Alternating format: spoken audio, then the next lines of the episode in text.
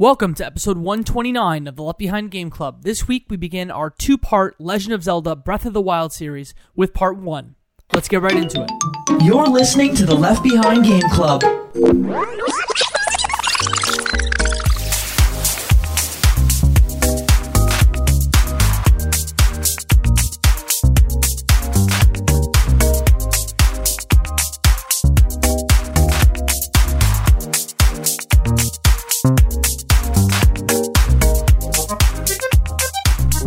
Welcome to the Left Behind Game Club, our never-ending attempt to make sure that no game is left behind. I'm your host today, Mo Murtadi, and today I've got two of my good friends with me.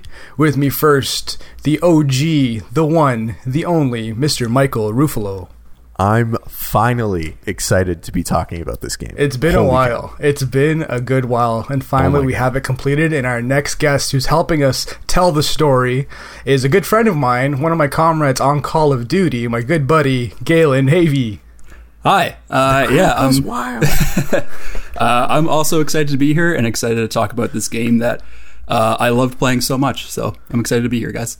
Awesome, yeah. So today we got one of the games that I think Mike has been bugging me to play, and it's just never pulled me in. But I completed it. I'm ready to rock. I'm ready to talk about it. It's Breath of the Wild, Zelda's first iteration into the Switch world.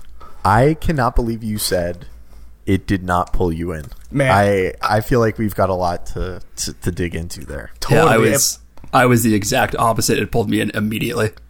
Man, it was a roller coaster. Like, completely. I liked it. I didn't. You know what? I'm not even going to get into it. Let's first start kind of from the very beginning. Kind of do a little bit of an intro of our good buddy, Galen. So tell us a little bit about yourself. Maybe what you like to play, and maybe what you liked about Breath of the Wild. Cool. Yeah. So my name's Galen. I've been friends with... Hi, Galen. Hello. I've been friends with Mo and Mike for a while. We went to high school together, and we've all played some great rounds of Call of Duty together. So here we are talking about more games that we played.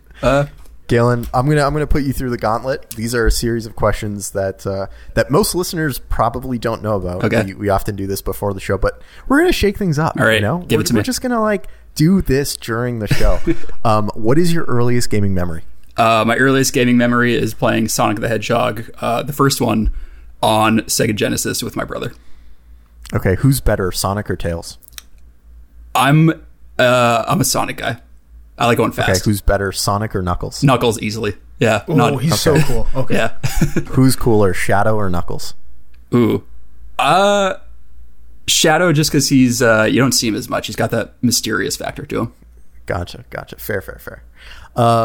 What is your favorite game of all time? My favorite game of all time probably has to be GTA San Andreas. It's a very good choice. Yep. That's a very, very good choice. What is the game that you spent the most amount of time playing? If you're just looking at pure numbers, it's probably Call of Duty Modern Warfare 2 multiplayer. In terms of a single player game that I probably played the most, I played a lot of Halo 1 on the original Xbox back in the day, mostly because it was the only game that we owned at the time. Amazing. Okay. Were you a Halo or Killzone kid? Halo. I never owned a PlayStation besides the PS4 growing up, so yeah. And that's okay. We all make mistakes. I mostly just say that because I like to rub it in the salt in the wound of those PlayStation fanboys who ever thought that was a comparison. Listen, that mistake was made for me, so. Amazing.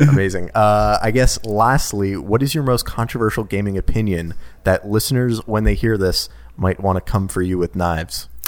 Ooh. My most controversial gaming opinion is that Dark Souls 2 is the best Souls game. Ooh. Yeah.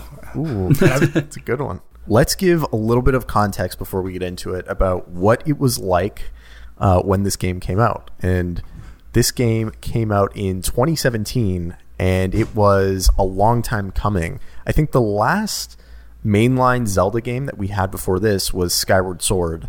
Did either of you happen to play Skyward Sword? No, I think Breath of the Wild is my first Zelda game in a while, so no. Really? Yeah. I did not yet. Yeah, I definitely did not own a Wii U, and Skyward Sword always looked bad to me.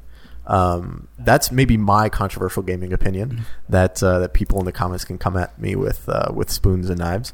But yeah, definitely was not interested in that at all. But when this game came out, it was a long time coming. And then in the process of playing it, it felt like there were probably a lot of versions of this game that should have been released as like a V1.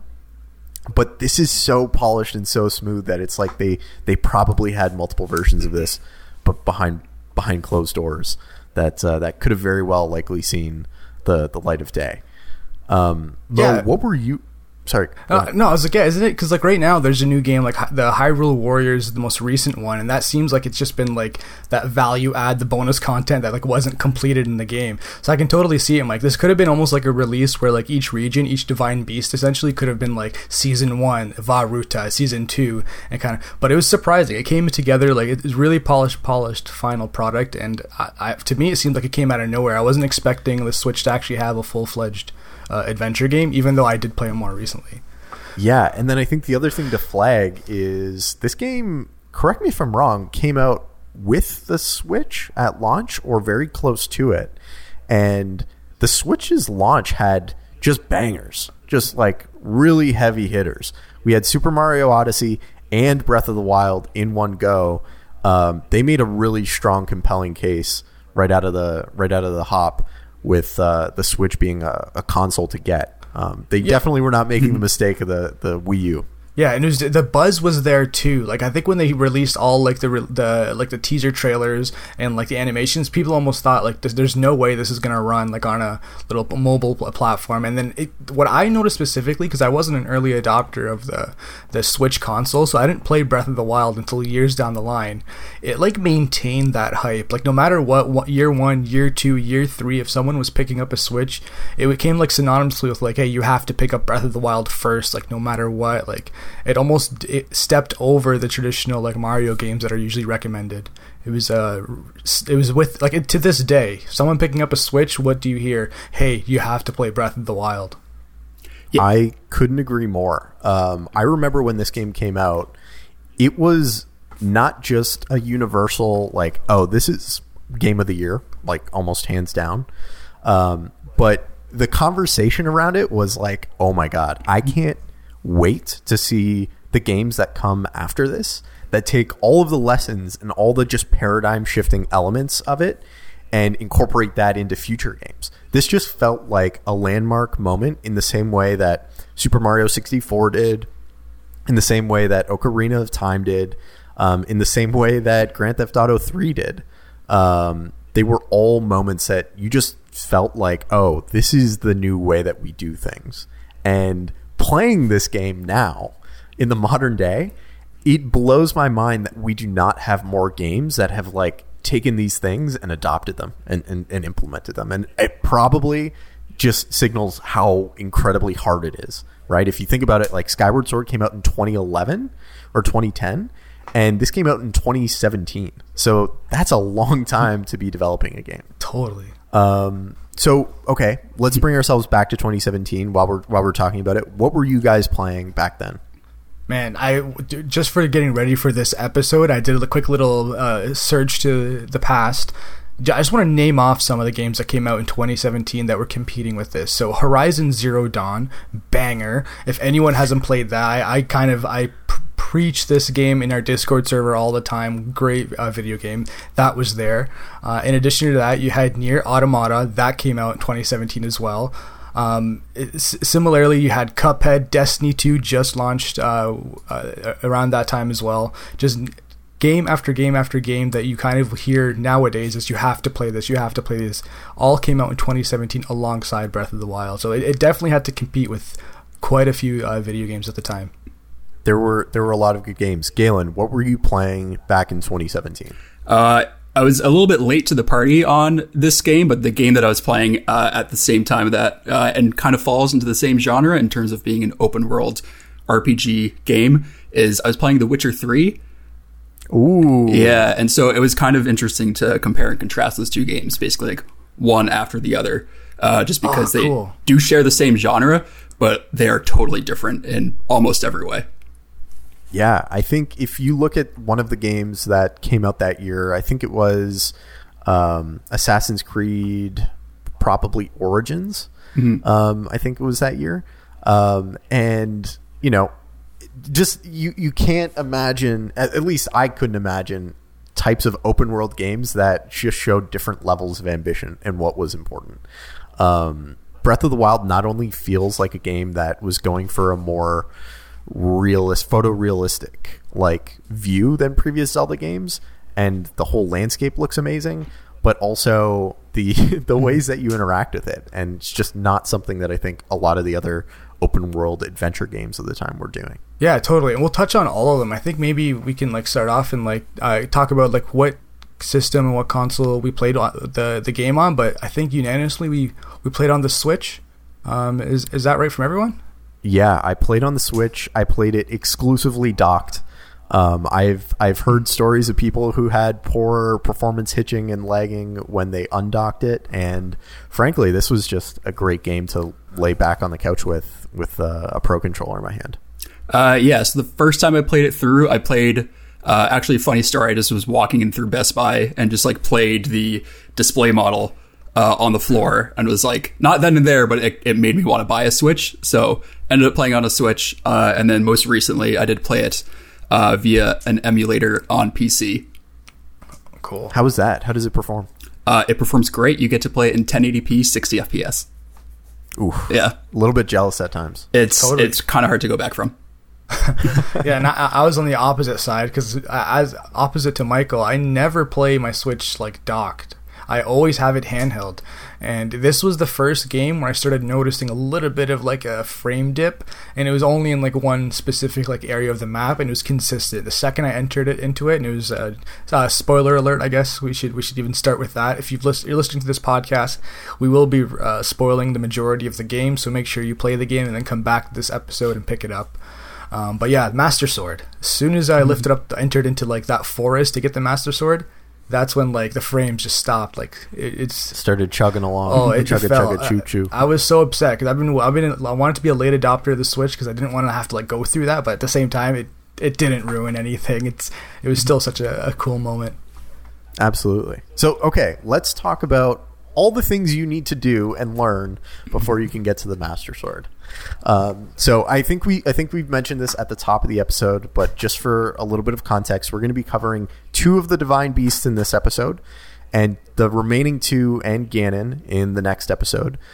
In this episode, we're covering Vah Ruta and Vah Rudania, and we're also going to cover, I think, more of the like foundational things about the game, different systems, things that we want to do.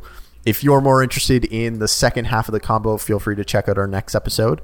But for now, let's talk about all the things you need to learn getting into it, all these different game systems. This game is a game about just different systems, and holy cow, is it amazing how they all interact. Totally, but it can get overwhelming because like there's so many things you can do to modify your game. Like when we're talking about game systems, some of the ones that we're talking about are like the food, the cycling of the different weapons, the different types of weapons, how health and stamina is both like acquired and like managed to fight certain things, the different shrines scattered around the map, and discovery of like where to go, because unlike the previous games, this game is purely open world. They kind of start you off initially when you wake up as Link into the world, and force you into a path of discovering the different mechanisms in the game by completing shrines and traveling through a general linear path until the game totally opens up.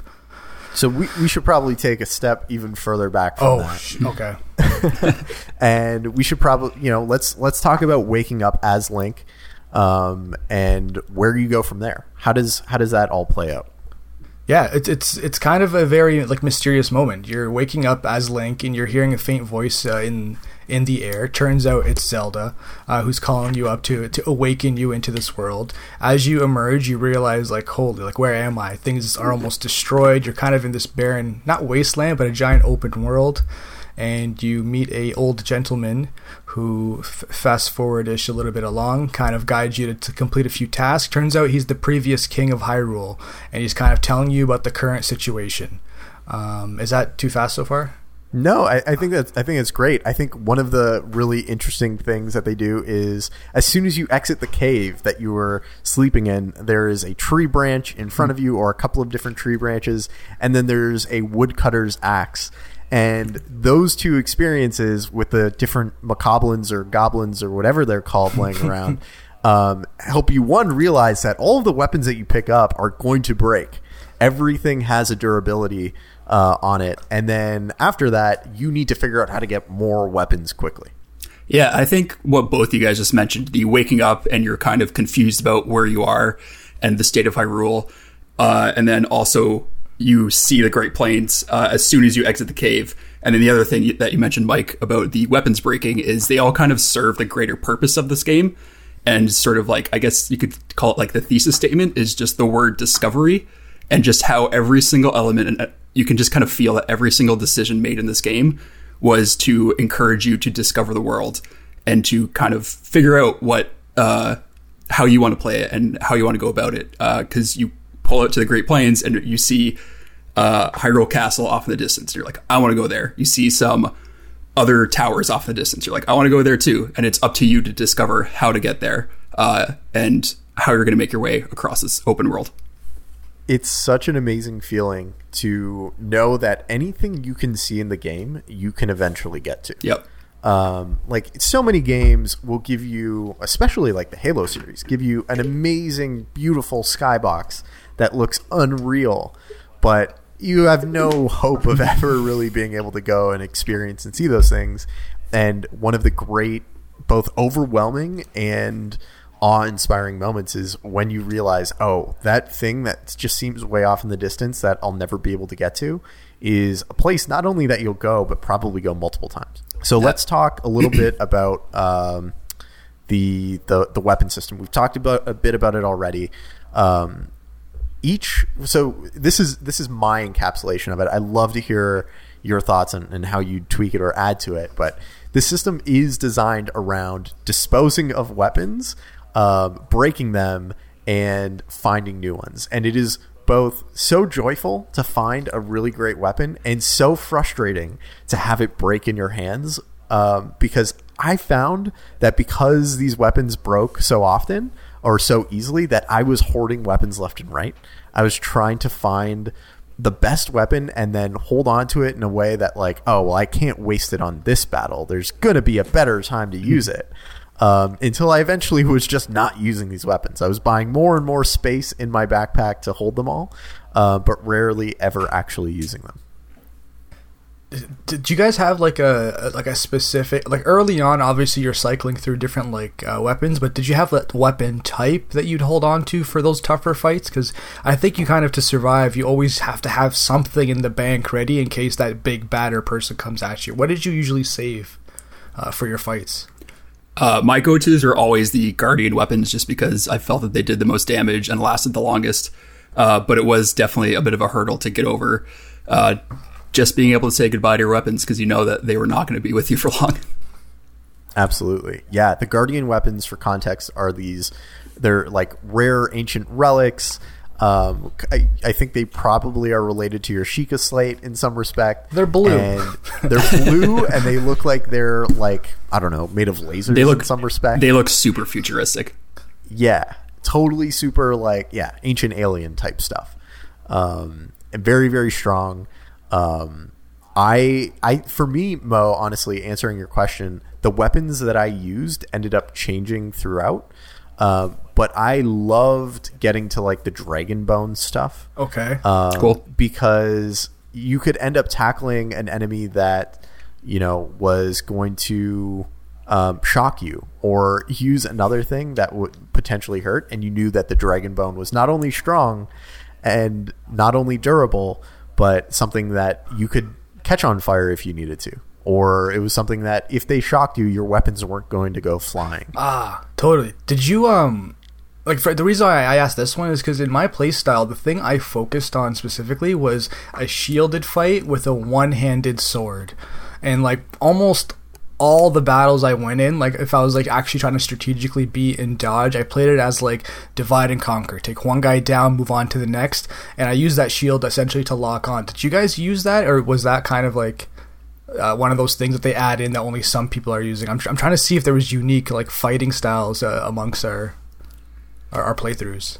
I tried to play it a little bit stealth to begin pretty much every encounter. Is I would kind of walk up and sort of like take pop shots from far away with like an arrow. Especially like I really abused the bomb arrows where I could. And then after like those went off and I got rid of most of the enemies, I would go in and clean up with whatever melee weapon I had on me. Cool. Did you guys have issues with arrows? Like I don't think I actively like found arrows anywhere, and those were like primo boss fight stuff, and I never used them on like the average Joes.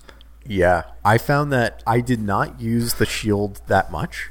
I only started figuring out the parry system towards the end of the game when I was going to hunt the Lynels, and realized that I needed to figure out how to parry. I spent a lot of time with the rod or staff weapons that you could kill a bunch of people from a distance and get a lot of jabs in very quickly. I ended up hoarding a bunch of arrows for a while until I started using them. I think when I got to one of the divine beasts that is a giant bird.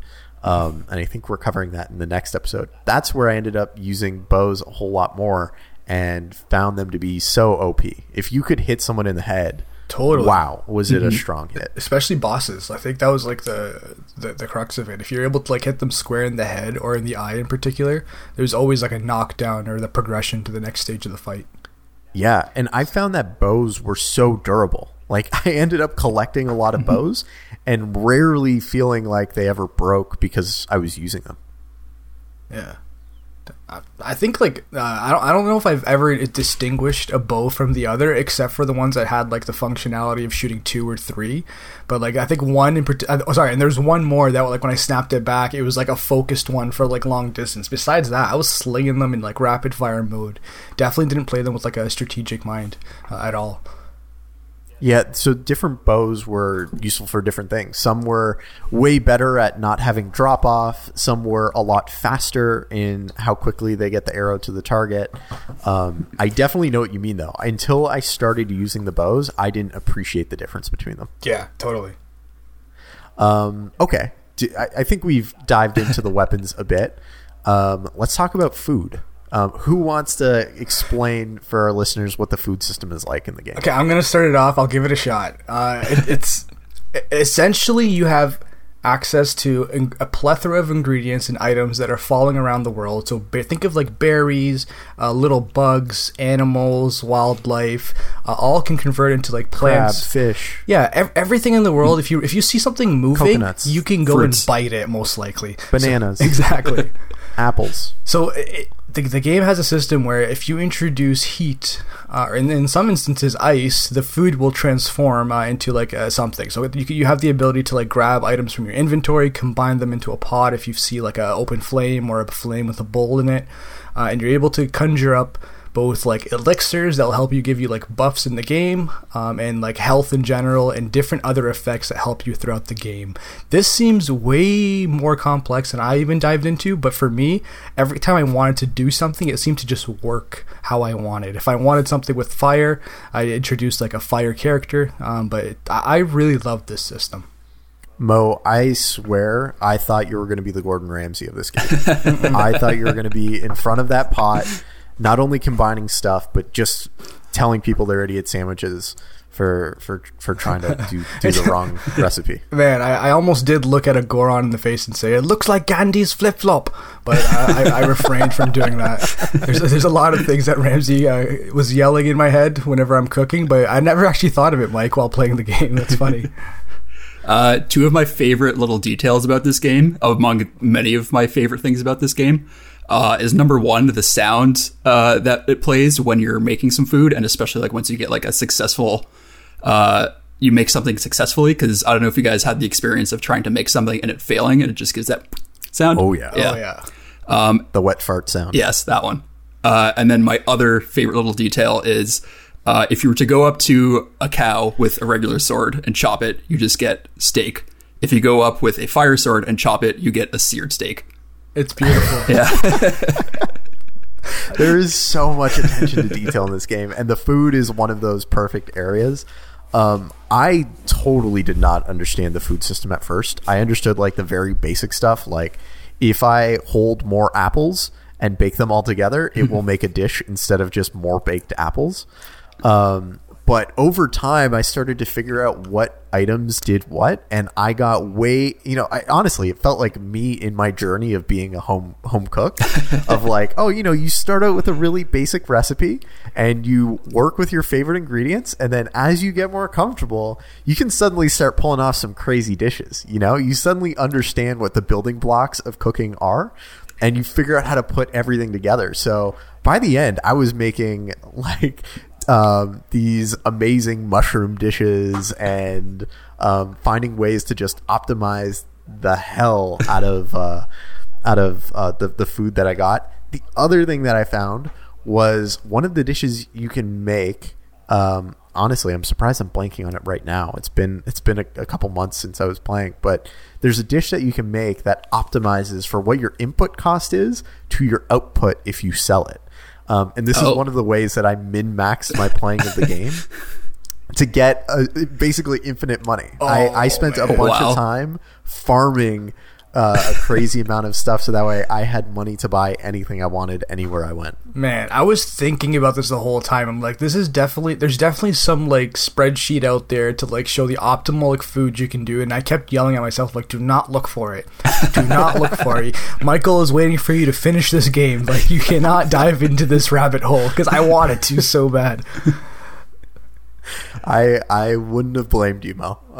I desperately did want to record this, but I do appreciate that you took the bullet for me and moved through it. So yeah, I think not only can you grab any food item, but the enemies also drop things when you kill them, depending on what type they are. So if you kill any of the chews, you get choo-choo jelly. In different like flavors, right? You can get regular choo-choo jelly, you can get electric, you can get fire, you can get all different types. You can also, whenever you kill the bokoblins, you can get their horns, you can get their jaws, you can get the toenails of the giant ogres. You can get all of these different parts, and if you use those in the cooking, you can get different elixirs that give you different buffs and things on top of that. I have to admit, I did not use elixirs at all. I did not figure out how to best combine those ingredients. I just ended up selling them in a lot of cases. And I think by the end of the game, I had hundreds of just about every item. Yeah, it was totally like the food. I did a little bit of just like making as I needed, especially for some fights where you're going to be eating a lot because you're going to be like attacked a lot. But elixirs, I made a first couple when missions told me to do it. But a lot of them were like, hey, help you be like heat resistant. Well, you just could find clothes that would like solve that, or like, oh, it's too cold up there. Well, you'll eventually find a solution that elixirs like aren't the most optimal for. So yeah, I didn't do that either. I sold them for money the majority of the time, the bug parts and the monster parts. Yeah, Galen, did you use them? Yeah, I can't really say that I did. I think I stumbled upon making them when making food, but. Really never found like a crazy use case for them that I felt that I needed to use them for. Besides like I think pretty early on there was a situation where you needed to venture into the cold. So you needed to make an elixir that would heat you up. And besides that, I think I used it one more time in a different cold area of the game. But besides that, I didn't use it a whole lot. That was the key moment where I started to feel, I don't want to say comfortable with cooking, but that's when I really was like, oh, I'm going to have to learn this cooking system. When they send you into the cold and they basically say, like, you better grab these peppers and cook them into a dish because it's the only thing that's going to allow you to survive your approach here.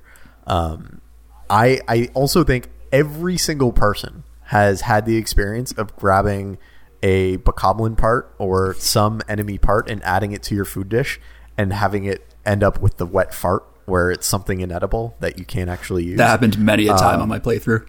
I don't know a single... I can't imagine a single person that played this game that did not have that. So that is one of those rare universal gaming experiences, I think. What did that do? Because the description for it was like, might do something, might be good for you. It was like a little snarky comment. Could you get hurt eating all that stuff?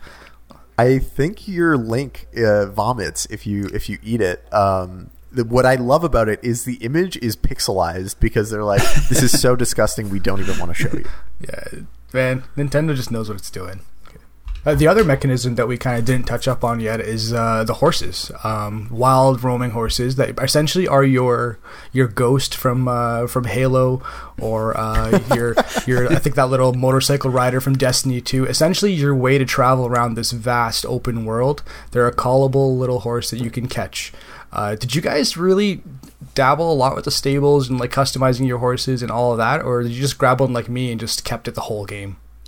I feel like Galen definitely did. There's a Witcher 3 Roach element, I think. Roach is the name of the horse, right? Roach is the name of the horse, but I did not use the horses all that much. I did not find them nearly as useful as a Roach, because I kind of, like with every other part of this game, it's like I just found there were just the other multiple ways to do things of like being able to get around the map was like, for me, a horse was like way far down the list of the most interesting things that I could traverse this world with. Like the climbing and the hang gliding and the shield boarding were way more exciting to me.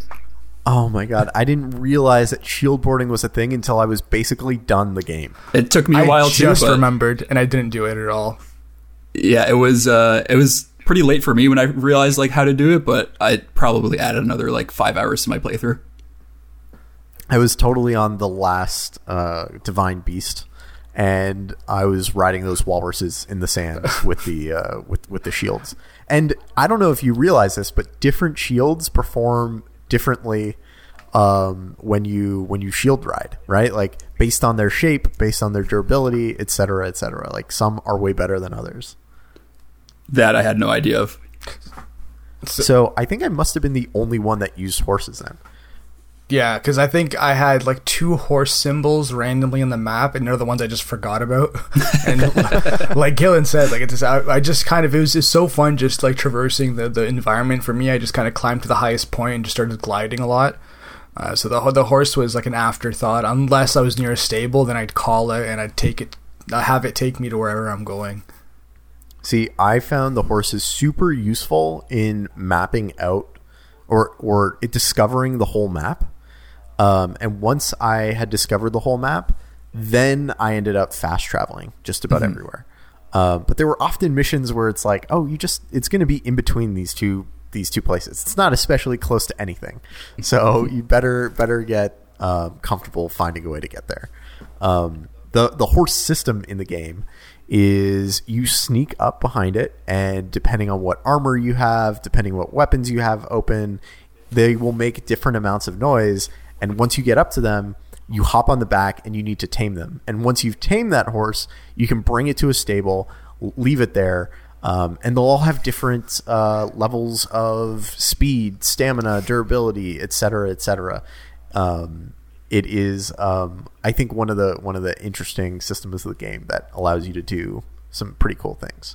I just remembered one of my most memorable Breath of the Wild moments, and it involves the horse. So when I first played this game, and one of the mechanisms when you would when you first get a horse is as you're riding it along, it'll kind of deviate and you have to correct it, and then you pat it to kind of say, "Oh yeah, good boy" or "good girl," kind of like correcting its behavior that way.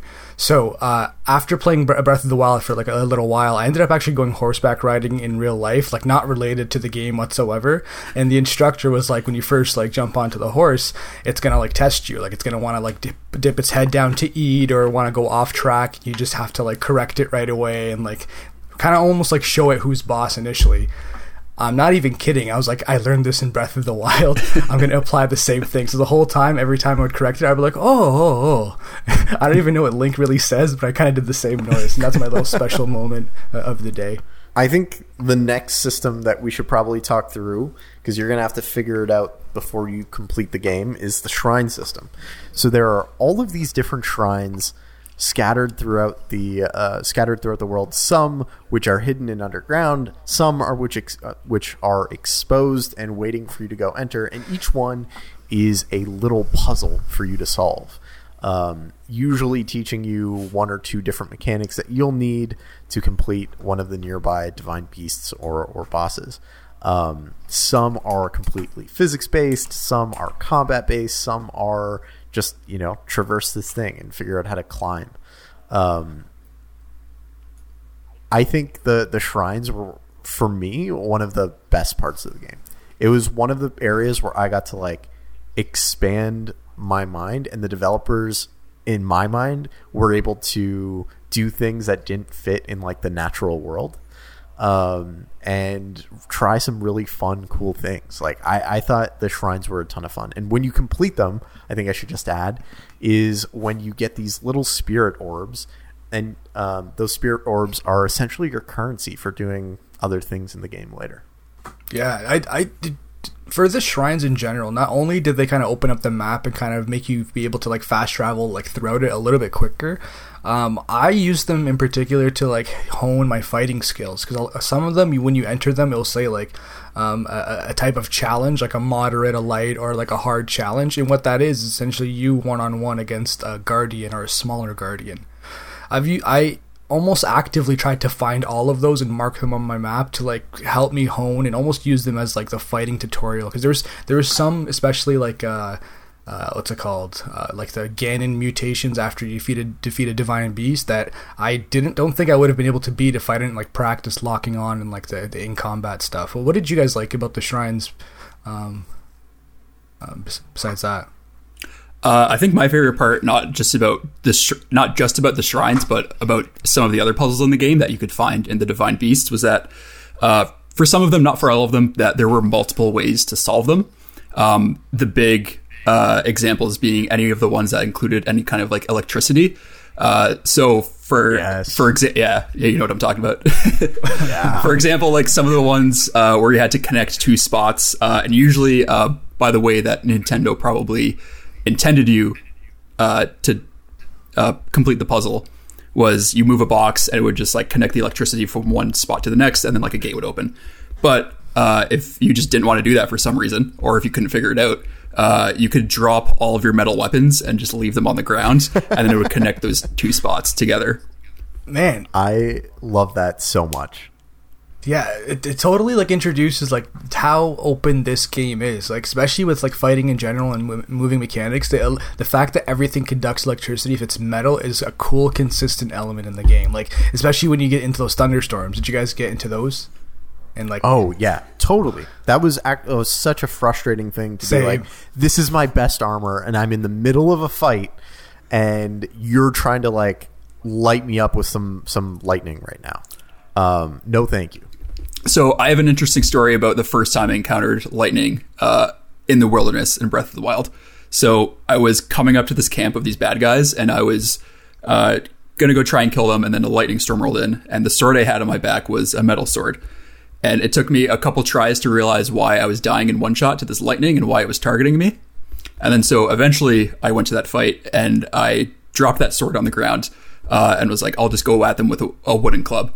And then I realized if this lightning is going to one-shot me, it can probably one-shot those guys. So then I used the stasis perk, I guess, or the stasis rune, and picked up... Magnesis? Magnesis, yes, sorry. Magnesis, I picked that one up and pulled my sword over on top of them, and then, sure enough, the lightning strikes my sword and kills all the bad guys in the area. You created, what's it called? Like a lightning rod. Yes, you became exactly. Thor. That's what he became. That's what he did. I became Thor. This is one of the elements that I don't think we talked about. Like, we've talked about all of these systems in isolation, but I think the beauty is in how they all work. And it's that this world feels real and believable in how it all interacts with each other. So, you know, we've talked about lightning. And so, you could have lightning strike right next to you, and it'll catch some grass on fire, and the grass can cook some of the fruit that fell from the tree that was also hit. And not only will you find, like, cooked fruit there or cooked food, but the fire from the grass will create an updraft that you could jump into and use your glider to have that hot air carry you up into the sky. There's just, like, a huge number of ways for it to both go right and go wrong. And, you know, like, let's say you needed a torch. You could dip your club in the flaming grass and suddenly have a torch that you're running around with. There's just so many ways that this world fits together.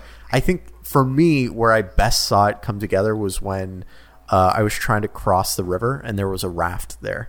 And you grab the Korok leaf and you attack with the Korok leaf, and that will blast a gust of wind in the direction that you're facing. And you realize, oh, I can just propel myself across this water with this leaf here. This is amazing, man. It's such a cool moment. That's the thing. I think every single person that plays Breath of the Wild has a weird way of using a mechanic, or even if it's the intended way, but it's piecing together like this. You're trying to figure out a solution to a problem, and there's so many ways to do it, especially in Breath of the Wild. My moment was the magnesis. Near final stages, you're able to see these giant aluminum tins that you can magneto lift up. I don't know if you guys ever tried it, but you can turn into full-fledged Magneto by picking those up and just launching them at characters, and they do crazy damage. It becomes an actual weapon mechanic if you're able to time it right. Launching giant metal containers, that thing is nothing but good for you. I'm totally with you. I spent a bunch of time just grabbing them, bringing them as high as I could in the air over the head of the enemy, and then dropping it. Dude, swing them. Yeah, you could just swing them and crush people. The thing is, when you discover your way of doing something, you're like, this is so great. I'm glad this worked, and it's not ignoring the NPC or going through them, kind of. Absolutely. I feel there's one more system we have to talk through, and we can get through it quickly, and that's both health and stamina. So when you complete the shrines, you're given these spirit orbs, and you can take 4 of those spirit orbs to any little temple, pray to the god of Hyrule, and get either more health or more stamina. What did you guys do? I prioritized health at first just because I felt like I was dying really easily. So that was my priority at first. I felt like I could always kind of figure out a way to get around any obstacle, whether or not I had the stamina to just climb it straight up, or if I could take little breaks along the way or just go around it. Yeah, I totally was the same way. I never had a moment where I felt like I needed more stamina. More stamina would have been nice, but with health, I ran into several situations where I needed more health or would have done well if I had an extra couple blocks or two. So health was my sole focus. I think I'm the opposite of both of you. Really? I started with the mindset of I need more health because I'm tired of getting into these fights and dying quickly. And I got a little bit more, and when I was looking online and talking to some friends, they were like, no, dummy. Stamina is the way to go. And when I started stacking up on stamina, I realized it made my experience playing this game so much better. I could glide for longer. I could run longer. I could run faster. I could do all of these things that I was spending more time using. And it allowed me, or it just made me end up prioritizing cooking a bit more and having more food in reserves to use. And then also, falling back on the little fairies that you catch or the heroic benefit that you get that brings you back to life when you're killed all the way.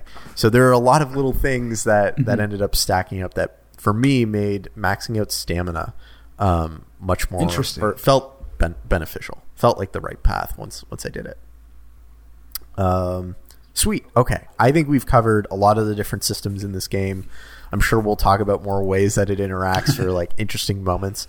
Mo, we've talked a bit about the beginning of the game, and we've talked a bit about that first moment where you have, holy cow, wow, I can go anywhere in here. And you've talked a bit about meeting the king for the first time. Where did you guys go, and what was your beginning of the game look like? Yeah, so as soon as you wake up and you are in the open world, I think the story essentially wants you to go to Kakariko Village to meet with Impa, who is this, I guess, old lady who knows about the current state of what's going on with Ganon and with Zelda, and it kind of breaks it down to you that Princess Zelda is in a fight with Ganon in Hyrule Castle, and she's currently waiting for you to assist her. And the game kind of just says, hey, the door is open.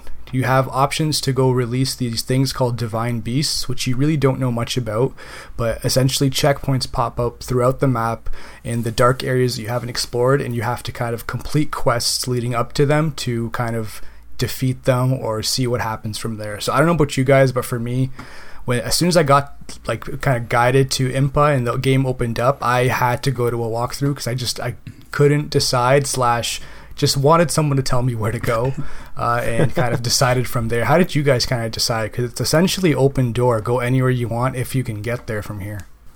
Yeah, so for me personally, after I spoke with Impa, I just was very frustrated with how the map just had no detail to it at all. So my next objective was to just climb all the towers. So they kind of give you like the details of the map. And then after that, I just decided to move on to the Divine Beasts. And I just kind of tackled them by whoever was the closest one after I finished all the 12 towers. I felt like I got herded into the right direction, because if each biome, I think, has different difficulties of enemies and different like strength levels. So if you start wandering off into a part that you shouldn't be, the game doesn't like prevent you from going there, but it will kill you very quickly, and it will send the message like, you are not ready for this. Like, you are not ready for this jelly.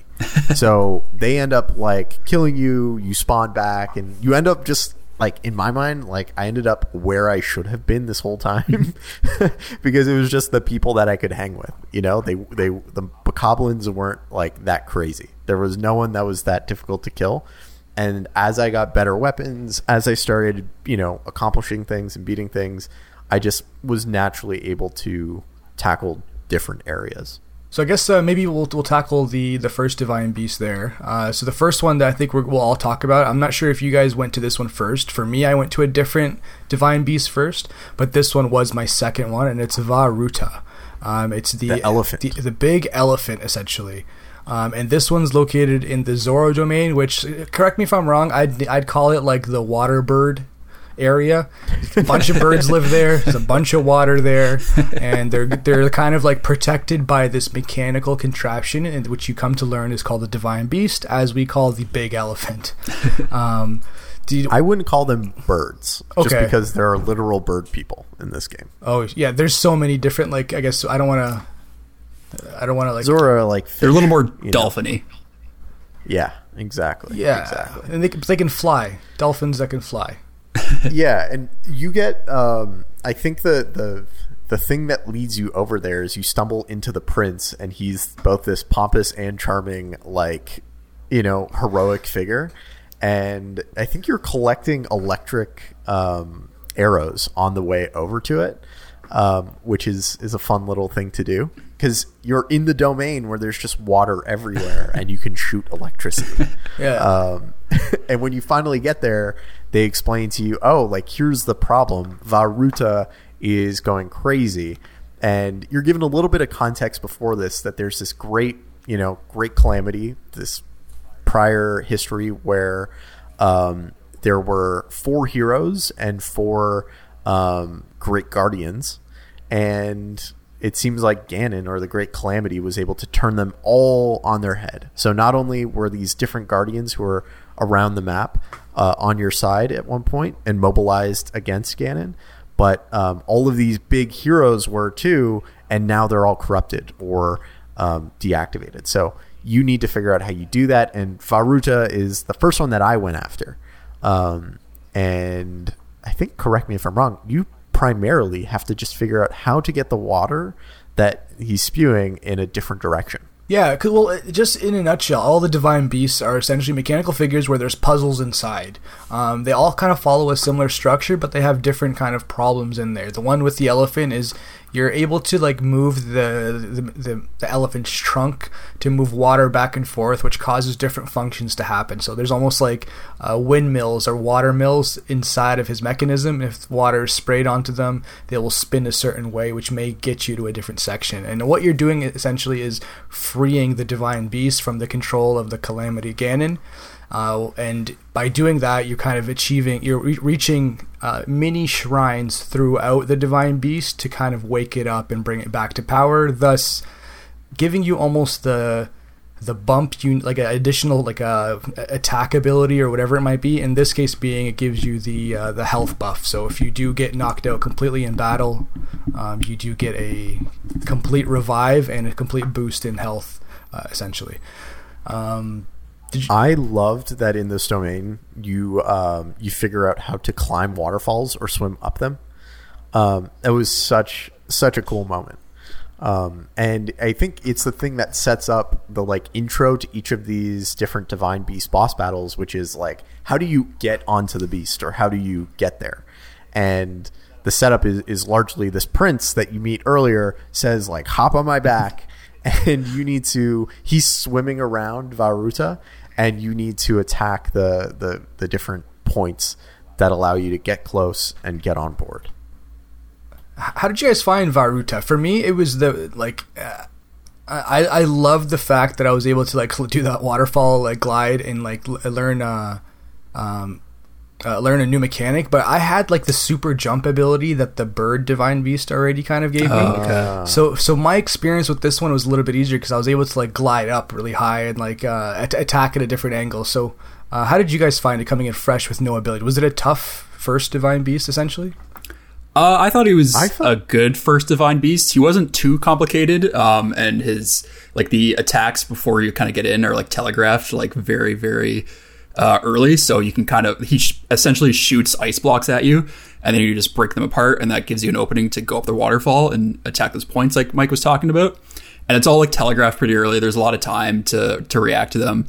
I think it was kind of intended to be the first Divine Beast that you attack, because everything that he does is pretty none of it comes as a surprise, really. That's exactly how I felt. I felt like this was the easiest of the Divine Beasts, mm-hmm. And was the one with, I wouldn't say training wheels, but it was definitely the one that they are going the easiest on you, in the same way that you're going to get funneled into certain areas. It felt like I was funneled into the Vah Ruta Divine Beast story right from the get-go. The thing that sticks out to me about this one was Waterblight Ganon, and I was just totally unprepared for him because I had no arrows, and I ended up just cheesing him at the end by just throwing bombs at his face. That's the biggest thing. That's the biggest memory for me from this boss. Yeah, I mean, I think fighting the Waterblight Ganon was a surprise for me, because I was not expecting to have these mini Ganon fights throughout the game, and especially not during these moments. I don't know, you can see the corruption, but I didn't expect that I was going to have to fight it, at least initially. Yeah, I totally had to back out and buy more arrows, because before you start, your companion guy who says, "Hey, make sure you have arrows with you," he kind of gives you that heads up, but they were so scarce throughout this game that the only way I was able to win it was those headshots and the eye shots that we mentioned earlier today.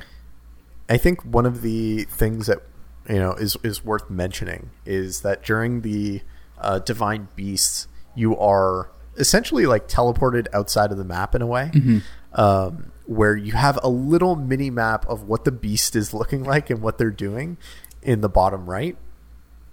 And so much of you completing the puzzle of it is getting the beast and adjusting them to the position that you want them to be. So in a lot of this, Mo mentioned there's the different water wheels, there's the gears that you have to get back into the right spot. There's also a bunch of using the freeze mechanic with your Sheikah Slate and creating different pillars, opening different doors, getting things open. And then with this one in particular, I think the thing that I remembered the most was it was about moving the trunk so that way where the water was going was adjusted. And I think as soon as you get that all aligned, Vah Ruta just starts moving off out of the water, and it isn't a threat for the Zora Kingdom below. All right, so we've tackled the first Divine Beast, and I think we've gotten a pretty good grasp on what it's like tackling one of these. Let's talk about the next one. Mo, which one are we talking through next? So the next one I have that I set in the call, sorry, I'm going to break off of the recording for a sec, but I put the one from the Goron, the fire one, but that should be the last one, I think, because I think it's the hardest one. So I think we should talk about the bird next. What do you think? Meadow, I think his name is. Believe so. The bird is the one that I did next too. Okay. I think. Really? I think I did the salamander next when I played through. Oh, really? Yeah. The walkthroughs say to do Vah Rudania, the one on the mountain, Mount Doom. Okay, I'm good talking about Vah Rudania. It doesn't matter to me. Like I can just add context that like, hey, I did this one at the end. Mm-hmm. Yeah, same. Okay, so that's all we'll do. The next one we have up is Vah Rudania. For me, guys, this is the last one I did. It seemed like it was the trickiest one based off of like the kind of guide I was following for like just figuring out which divine beast. They said this one save last, and it's the one, the salamander, the big fire breathing one in the Goron City. How did you guys find this one? Yeah, this is the one that is basically on Mount Doom. It's like surrounded by lava. Like Sauron's looking at you the whole time. No wonder I like this one. This is the one that I did last because I was so intimidated, like getting close to this thing. Like it felt like I just got near and all my metal equipment started, like getting too hot to touch, and anything that was not made out of metal was starting to catch fire, and I was just taking damage by being near it. And I was like, oh man, I don't know what meals I need to make just to be able to like survive here for a period of time. So I ended up pushing it off until the end of the game when I had a way better sense of it. And even then, this felt like the single toughest divine beast to tackle. How do we like get on this one? What is the setup for it? So for me, I tackled him second just by chance, and I just kind of grinded my way up across Death Mountain just by pure sheer will and stubbornness. But he also happened to be like my favorite divine beast because just like the way you approach him is when you're going up Death Mountain, you're going up him with a new friend that you've made called Yunobo, and you come across these cannons that you have to fire. First, you have to take control of them, and then once you take control of them, Yunobo jumps in the cannon, and you drop a bomb, and then you fire Yunobo off at the salamander. Yeah, and it moves him across the mountain, and then he eventually settles in basically a pool of lava. Which then you fly down onto him on. So that's just the whole setup of getting to him was the reason that he's my favorite of the four divine beasts. Yes. I totally forgot that there are those cannons and you shoot your Goron friend like a cannonball from one to the next. Yeah. Yeah. Because I think it's like his dad or his boss or whatever is like, I would do it, but my back hurts. So like, he sends his like, I think is the descendant, I guess, of the previous hero. So like each divine beast has like a previous hero that like defended it or whatever it might be, and this is I think like that person's descendant. The other thing that reminds me of is when you go into that Goron town for the first time. You find this armor or this outfit to wear, and it's one of the, I don't know, maybe 100 plus outfits in this game. And the outfit looks like an old diver's suit, but it's entirely designed to protect you from the heat. So I thought it was just a little bit comical seeing your little Link in a diver's helmet and diver's like bodysuit, but being in the hottest temperature possible instead of like at the bottom of the water. Another thing I'll add is that the music in Goron City is my favorite music in the game, I think. There's some bangers there for sure. Do the Blight Ganon's like difficulty scale depending on how many divine beasts you have? Like, does it get harder if I've completed one or two, or is it like, for example, Galen, you went to it second. Wasn't it absurd and impossible to get through, or like how like? I found him okay just because I'd kind of learned my lesson from the first one and being under-equipped and being unprepared. I made sure that by the time I was ready to go and actually go into the Divine Beast, and also now knowing that I was going to have to fight some sort of blight at the end of it, that I was going to need to have a bunch of tools on me, a bunch of weapons, a bunch of arrows, just to make sure that I was prepared to fight him. So I found him okay. And I think the other thing too, and... I'm getting ready for us to play a Souls game. It's happening. It's going to happen. I don't care what Jacob, our little softy friend, says about it. He's going to play it. He's going to love it. It's going to happen. But what I love about this game is that it reminds me of the Souls games in that it's not about your character getting stronger. It's about you developing better mastery of the like mechanics and the techniques and learning how to play it, because the number of like pro speedrunner like Breath of the Wild people I've seen that just go in with like a fresh account and are able to like absolutely dominate the Lynels. Like how?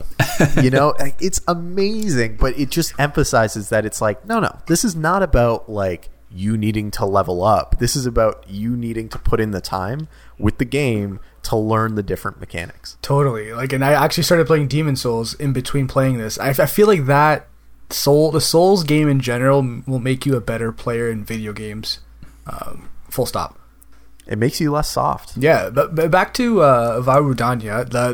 Maybe we should start with the core mechanics. So we mentioned the first divine beast. You can move the trunk, and it would manipulate like water that would enter the divine beast and affect like different mechanics in there. For this salamander, essentially how you move him is he gets tilted. He can climb up a wall and climb down in a wall, and because his body tilts and you're inside of the body, you're essentially gravity is affecting different mechanisms. It's dropping certain gates. It's closing them. It's opening them. And you're kind of trying to find those 5 checkpoints while manipulating the divine beast. Did you guys have any trouble with like the puzzles or anything? Anything stand out in general inside of the divine beast? Vah Rudania was the only divine beast that I did not use any guides for. He was the only one I could figure out the entire thing on my own. I'm not ashamed to admit it that for the other 3, I had to look up guides for at least one of the little stations that you had to find while you're inside of them. You know, I can't remember, quite honestly, I can't remember which divine beast I needed to use a guide for, but there was one where I was just so frustrated trying to, like, thinking I have figured out exactly what I need to do here, and just realizing that because the game allows you to tackle things in any order, in a lot of cases, I cheesed my way into an area that I shouldn't have. And was able to get some things done in the wrong order. Okay. So I honestly don't remember this one in particular, but I do remember that this area and everything involved with it just felt like I was playing life on hard mode. Totally. I think I had the most trouble with this one. It was, I think, my last... this was my last Divine Beast, but the Fireblight Ganon at the end of this was one... like that completely stumped me, and I had to like attempt playing him over and over again. And I think when I did beat him, it was because I had the third Divine Beast's ability, and I totally like think if I didn't have the abilities of the other 3, I would not have like defeated the Fireblight Ganon. That's how much trouble I was having. I think this is also the Ganon spirit that took me the longest to beat. Even though I felt like I had the best grip on the mechanics by the end of it, I think it was one where I took the most amount of damage. This is a random question, but I remember vividly with this, because it was difficult for both you and me, Mike, did you start Fireblight fights with all of your abilities reset, or did you just go in like as you were playing? Because I didn't do that until the very end, and I was like, no, let me wait for everything to completely like get going before I start stuff. I spent a bunch of time waiting for all of the different like heroes, spirits, or like benefits to recharge. I waited to make sure I was good to go. For me, it was like the same type of prep as like going to make meals ahead of time and going to the shop to make sure I had all the arrows I needed. Like it was I was prepping for battle. Yeah. You know? I was not just rolling in. I was a Sasuke. I wasn't a Naruto. Gotcha. You know? I'm trying to speak your language, Mo. Sasuke. I do love my Naruto. Thanks, man. I'm making an effort, you know? Totally. Once you kind of take down this divine beast, I can't remember so the ability is essentially like a defensive block, right? Yeah, exactly. So when you were climbing up Death Mountain to essentially like move Vah Rudania into the lava, when you were firing Yunobo to basically act as a live cannonball into him, he was activating the shield ability. And then so once you defeat Fireblight Ganon, that is the ability that you gain from him. Man, see, like... I don't want to dive into the original Ganon, like the final like boss right away, but this ability, I can't see... you having a good time fighting Ganon without like it's essentially like whatever you do, you put up a Gandalf shield and say you shall not pass. Like it's an infinite stop of an attack, and it saved me so many times fighting so many things. There were definitely moments where this power came in super handy. I have to say, my favorite power is the one that we're going to be covering in the next one. I won't spoil which one it is, but yeah, there are some really cool powers. It's a nice little treat that after you complete these Divine Beasts, they give you like, oh, and here's a little like Mega Man token. You know, it's like, oh, you completed this boss and now you've got their weapon. Yeah, totally. You know, like here's this little thing that you carry with you as like not only a token that you completed this thing, but as like a unique benefit. It really does feel like one of the few ways that you level up in this game, without it feeling like it's necessary to have to get to the next area or to do the next thing. Totally. Do you guys feel ready to fight Ganon after finishing 2 Divine Beasts? Like, would you have attempted it? You know, I got smacked around pretty good every time I went around the castle where Ganon is.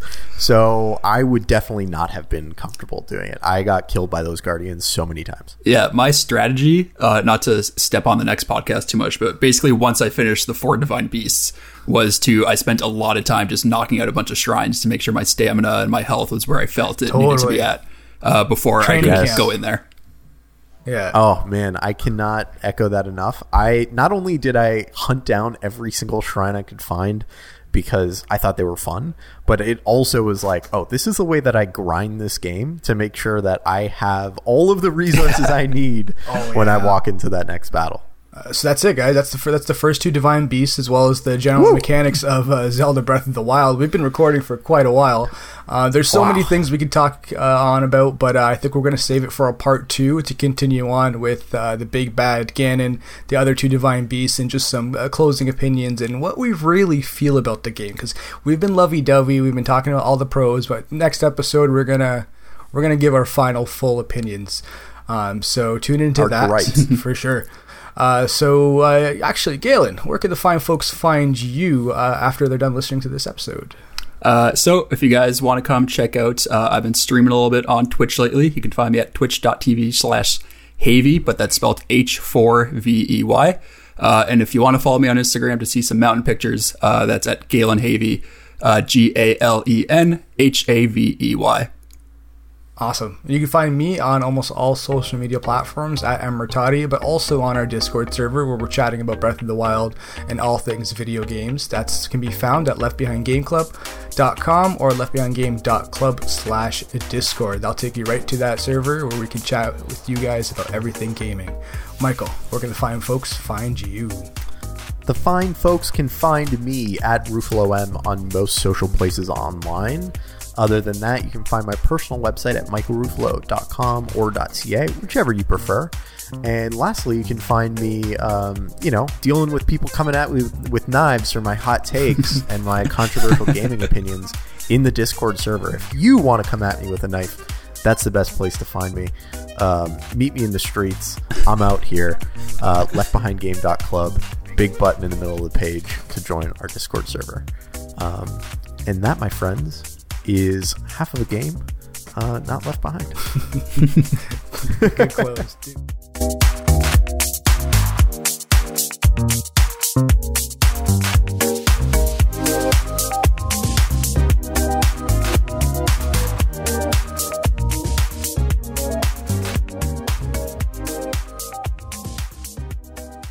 Hey, I'm Jacob McCord. I'm Katie Lesbrance. And I'm Travis Colnett. We are hosting a brand new podcast called Cutscenes. There are tons of video game podcasts and tons of TV film podcasts, but we're going to bring you the intersection of both and talk about video game, movies, and TV. I know what you're thinking. Aren't most of them not very good? Wrong. Some of them are fine. And we're going to tell you all about them. Make sure to subscribe on your podcasting platform of choice. Follow us on Twitter at cutscenes_pod. And most importantly, give us a listen. See you soon. Cutscenes, a video game movie podcast.